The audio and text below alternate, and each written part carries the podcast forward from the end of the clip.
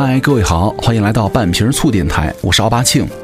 这段时间呢，可能很多人马上就要开工了，对吧？但是好像还有几天的假期，就是被自我隔离在家里嘛。所以说这段时间我们的节目类型呢，也可以不同一点哈。那也就是想着这一段时间呢，能够给大家多更新一点嘛。所以说就有了一些其他类型的东西哈。那当然了，我们半瓶醋电台以后也肯定还是会以这个运动健身方向的系列为主。那这一段时间呢，因为特殊时期嘛，所以说就坚持每天更新一点东西，让大家去听一下。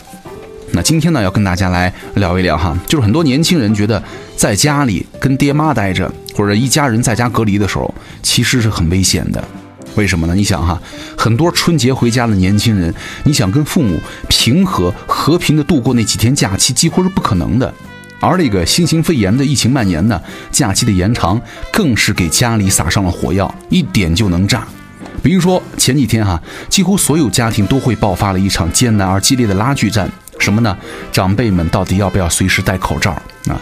好不容易苦口婆心的劝住了父母戴，父母又听了传闻，一大早去买什么双黄连口服液去了，对吧？口罩加双黄连真的是有苦说不出啊。往年春节呢，你们还可以出门见见朋友，缓和一下和父母的气氛。今年不行了呀，被疫情关在了家里面，低头不见抬头见，所有一年没看见亲人的喜悦，在短短几天的隔离当中啊，全部化成了看着对方的不爽，加倍奉还了。原来很多人无比期待的放假，现在却在思考，为什么还没有上课？为什么还没有开学？为什么还没有上班？矛盾只会迟到，他不会缺席。这个不是危言耸听。调查显示，三分之二与父母同居的成年人表示，自己和父母仅有的交流方式呢，都是争吵。你可能昨天刚为了双黄连和你爹妈吵完了架，今天呢又为父母催婚和找对象而爆发了。除了奔三的人了，你怎么还不找对象啊？谈了恋爱你就不孤单了，爸妈就放心了之类的唠叨，还有可能有一周五场的相亲在等着你。现在呢，疫情蔓延，倒是不用相亲了，那就只剩下了很多唠叨了，对吧？爸妈刚好让你借此机会好好反思一下，为什么找不到对象？可能很多时候就连你随口问了一下家里的指甲刀在哪儿啊，我要剪一下指甲，爸妈都能上升到结婚问题。这个你都不知道吗？你不会自己找吗？你真的是毫无生活自理能力啊！你要学会做家务，学会当贤妻良母，今年赶紧结婚，对吧？那如果你刚好在家加班，心烦意乱，没忍住怼了你爹妈一句：“你再这样，我都不敢和你住一个屋子了。”那你大概就会被劈头盖脸一顿骂了，说回一句：“你爱和谁住和谁住。”成功呢，被亲爹气哭了。到了晚上，还得灰溜溜的爬上桌子一块儿吃饭。但是呢，就有人巧用了这两个矛盾。今年过年回河南老家的王先生，在多次劝说父亲戴口罩无果后呢，就以不戴口罩以后就别提结婚相亲的事儿来威胁父亲。真的，这个隔离期间啊，跟家人住在一块儿，有时候真的挺难的。比如爹妈会说：“哎呀，你天天睡觉睡那么久，你是猪吗？哎，你天天那么晚睡觉，你抵抗力会变差的，你知道吗？你能不能不要一直盯着手机啊？眼都要瞎了。哎，你穿这件衣服丑死了，什么破玩意儿啊？明天给我换掉。这地上怎么这么多头发，全是你掉的？你有看肺炎新闻的精神头，你早就考上清华北大了。哎，你能不能站起来活动活动啊？都在沙发上坐了一天了，对吗？延长的假期提高了被父母的嫌弃和父母的冲突频率。照这样下去，恐怕接下来的两年你都不想回家了。父母和我们一样，早就不一样了。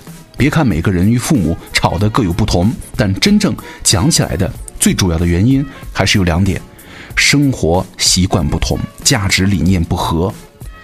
爸妈是早睡早起的养生党，而你呢，早就习惯了昼伏夜出，对吧？爸妈嫌弃你整天啥事儿不干，光玩手机，你又嫌弃爸妈成天唠叨。那究竟是什么造成了如此迥异的差异呢？就拿网友提名最多的作息时间为例子，那为什么咱们爸妈每天早上都早早起床呢？那为什么他们就一定得天不亮就起床呢？他们没有夜生活吗？他们确实没有。年龄可能是一个主要的影响因素哈。根据微信发布的一个2018年的男性用户报告显示，熬夜最多的都是90后和00后，而70后和60后啊，恨不得跟太阳同步保持一个同步作息。当然了，除了年龄，所处的城市也是非常重要的影响因素了。有人调查了中国各个省份的作息时间，一线城市理所当然地拿下了熬夜的冠军。其中呢，一大原因就是加班儿。比如说，对于住在古城区老苏州人民来说呢，六点钟吃完饭出门三个步，可能就算夜生活了。七八点路边摊儿店铺就打烊了，但是呢，隔壁陆家嘴的写字楼里可能得到半夜十二点还灯火通明呢。所以说，你让那些什么 Alex、Andy 回到自家的屯儿里啊，七八点他怎么可能睡得着啊？而让习惯了早睡的爹妈追求夜生活，那简直天方夜谭呢。一九七九年，法国摄影师在上海街头呢抓拍到了人们在橱窗前的景象。其实，在父母生活那个年代啊，电视都是奢侈品，节省是父母们大半辈子的生活经验。其实还有很多习惯哈，明显带上了时代的烙印。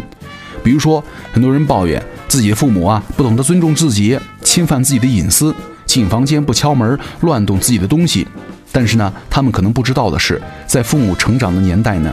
隐私是多么虚无缥缈的概念，农村不用说了，城市的情况也没好哪儿去啊。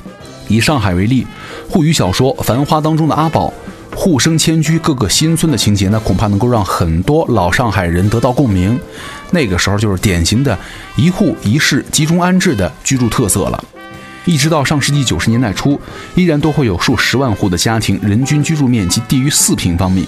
还有三万多的人均居住面积不到两点五个平方，哈，往往都是全家共处一室。那你说你有什么隐私啊？另外呢，父母的心理因素呢也是重要原因之一了。发展心理学家呢把人的一生啊分为了八个阶段，每个阶段都有每个阶段的目标。其中呢，成年早期的主要发展目标呢就是建立亲密关系了。也就是说，子女长大成人之后呢，尤其是子女也组建了新的家庭，有了自己的孩子。他们的生活重心呢，就都会转移，而这个时候呢，如果父母依然是事事以子女为中心，还按照带小孩那一套和子女相处的话，就会引发冲突了。那既然我们知道为什么我们会跟父母闹矛盾，那最大的问题来了，我们怎么解决矛盾呢？相信不管是谁哈，都能够说上两句，什么加强沟通，减少误解。于是呢，到了自己身上，好不容易鼓起勇气跟爸妈聊上两句，结果还没来得及切入到正题，你就和爸妈开始吹鼻子瞪眼了。那究竟问题到底出在哪儿呢？难道你真的是和爸妈八字不合吗？当然不是了，可能是因为你没有掌握合适的沟通技巧。年轻人活了这么大，好多人都已经不会和父母沟通了。没关系啊，咱们重新拾起来。心理学家呢推荐了几种跟长辈沟通的技巧。首先，你不是在参加奇葩说，你沟通的目的呢，也不是要说服你爹妈，你想要一个清静的春节，想要你爸妈理解你，那就要齐心协力一起去解决问题。比如说，在沟通的时候呢，咱们可以说我想要什么什么什么，而你们希望什么什么什么，那我们看看能不能想一个办法，把我们的要求呢都满足。接下来呢，最好不要对父母的想法感到不耐烦。你每一个敷衍，嗯啊，都可能会毁了别人一整天的好心情。你在听他们说话的时候呢，可以关注细节，给予及时的反馈，包括点头赞同、重复对方的话，或者是根据对方的想法呢进一步提问。其实很多年轻人和同龄人的交流啊，都是收放自如的。一到了父母这儿呢，就像卡了壳一样，不知道该怎么说。拜托，他们也是成年人啊，对吧？还有就是不要随便的否定父母，就算你知道双黄连口服液不可以预防新型肺炎的病毒，那也是最好等他们把话说完再耐心的解释。你不喜欢头脑风暴会上那个没等你说完话就嘲笑你方案的同事，那你父母也同样不喜欢话说到一半被你打断。父母实在是无法忍受禁足，想出门打牌，你也可以坐下来一起商量办法，再一个一个比较排除，选出一个最合适的方法。比如说你陪他们一起打。另外呢，在沟通的时候还要注意，可以试着多谈一谈自己的感受。你觉得七点起床太早，可以说我试过七点起床，但是那样我就太困了，而不是你们一大早就把我喊醒太吵了。其实这些方法可能听起来很很浮于表面对吧？但其实呢，都是心理学家推荐的技巧，转换为具体场景特别受用。还有一点就是很重要哈，不要害怕吵架。吵架不是问题，因为什么而吵架才是问题了。所以说，在化解矛盾之前呢，我们也要先确定问题的根源是什么。是你妈嫌弃你十点半才起床呢，还是你嫌弃你爹上厕所不关门呢？解决办法很简单，谁错了谁道歉。如果自己错了，放下面子道个歉，对吧？研究发现，当你遇到冲突的时候啊，道歉是缓和关系、获得对方谅解的最有效的方式。它可以有效的减少人们的愤怒情绪，让人们更容易的原谅彼此。道歉不是嘴上笑嘻嘻，心里妈卖皮，是吧？光说什么我错了可没有用哈，你得说你错在哪儿了。你爸妈喊你吃饭你不来，你就老老实实的说，我开黑啊，戴耳机没听见。与其发毒誓说一定早起，还不如随手设置一个闹钟来的可信。这三个技巧叫做主动承担责任，不找借口，以及给出靠谱的承诺。千万别憋着啊，什么不吵架，憋在心里不讲肯定是不行的，是吧？如果你憋得住的话，也不会看到这儿。为了刻意避免冲突而长期压抑情绪呢，反而会造成压力增大，最后呢就会造成矛盾没有憋住，自己也很心累。一味的忍让呢不是最好的方式，而仅仅依靠心中的爱和包容是无法构建健康快乐关系的。最终还是要靠更多有意义的交流。很多时候啊，我们希望就是孩子跟父母层面去达成一个和解，不是因为觉得爸妈是老古董，所以说让着他们。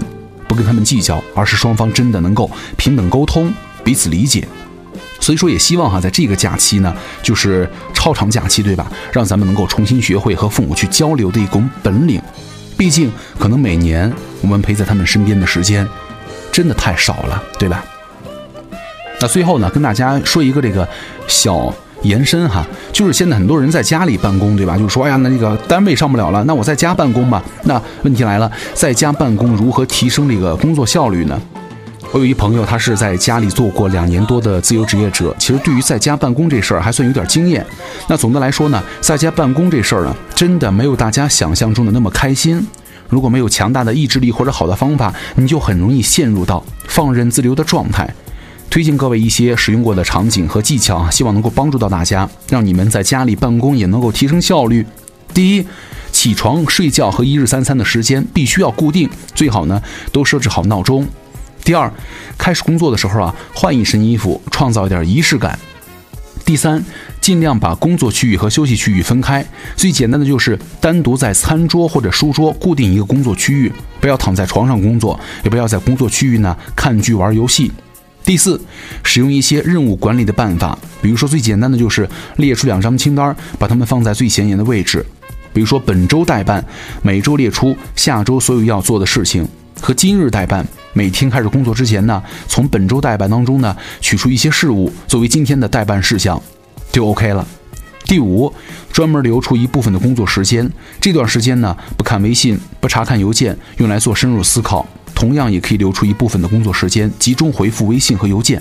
第六，可以尝试番茄工作法，就是以二十五分钟作为一个阶段，之后呢休息五分钟。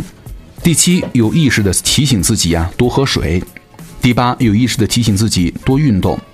第九，尽量按照今日待办的清单的任务去工作。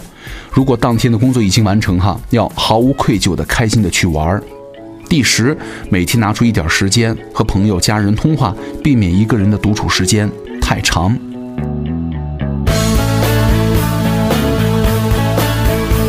上呢就是今天给大家呃说的这些哈，那就是其实我们本质没有变哈。有人之前也留言说啊，什么一个呃健身运动的一个播客，怎么成了一个拉拉杂杂？呃，鸡毛蒜皮的事儿了，呃，就是因为这一段时间不是大家都那个有很多没有上班嘛，在家里自我隔离也好，自我闲着也好，就是没事儿干的话，我就也希望能够有一些其他的形式和体现手法，能够反馈到节目当中，尽量每天给大家更新一点儿，就是大家在无聊的时候呢，可以听一听节目，对吧？那以后呢，我们半瓶醋还是会以主要这个运动和健身方向为主哈，也会有一些其他的方面的小的延伸，那希望各位都能够呃接受吧，对吧？反正坚持更着总比十天半个月更一期好嘛。那如果各位想听到什么，也可以来微博找我，航奥八庆。那咱们下期见了，拜拜。